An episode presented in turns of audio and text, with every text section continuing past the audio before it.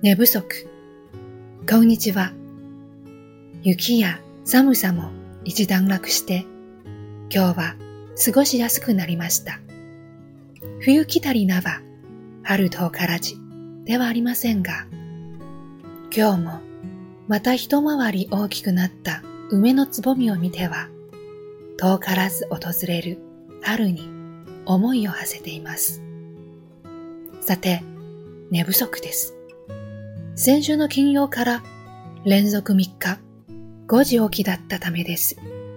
息子がバレエの大会に参加したのですが、毎朝6時半にお弁当を持って学校に集合なので、家を出るのは6時。どんなに急いでも私は5時には起きなければ間に合いません。速攻でお弁当と朝ごはんを用意し、ちょうどいい列車もないので、学校までは車で送っていきます。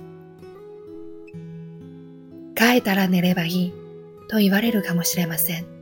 でも、帰ったら7時、寝るにはちょっと変な時間。それに、もう毎朝のルーティンワークが始まります。じゃあ、夜早く寝ればいいと言われるかもしれません。でも、なかなかそう早くは眠れないものです。それに、寝よう寝ようと思うと、かえって眠れません。じゃあ仕方ない。昼寝をすればいい。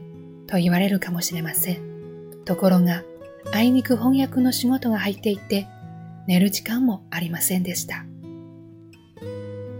今週に入って、朝は普段通り6時前に起きるようになりましたが、週末休みがなかっただけでなく、水面不足、翻訳で一日中パソコンの画面を見ていたので、目や首や肩が痛みます。昨日はバドミントンに行って気分はかなり良くなったのですが、また疲れを溜めてしまいました。徹夜は言うに及ばず、無理の効かない年になりました。少しは体をいたわってやらないといけませんね。今夜こそは早めに寝るようにしましょう。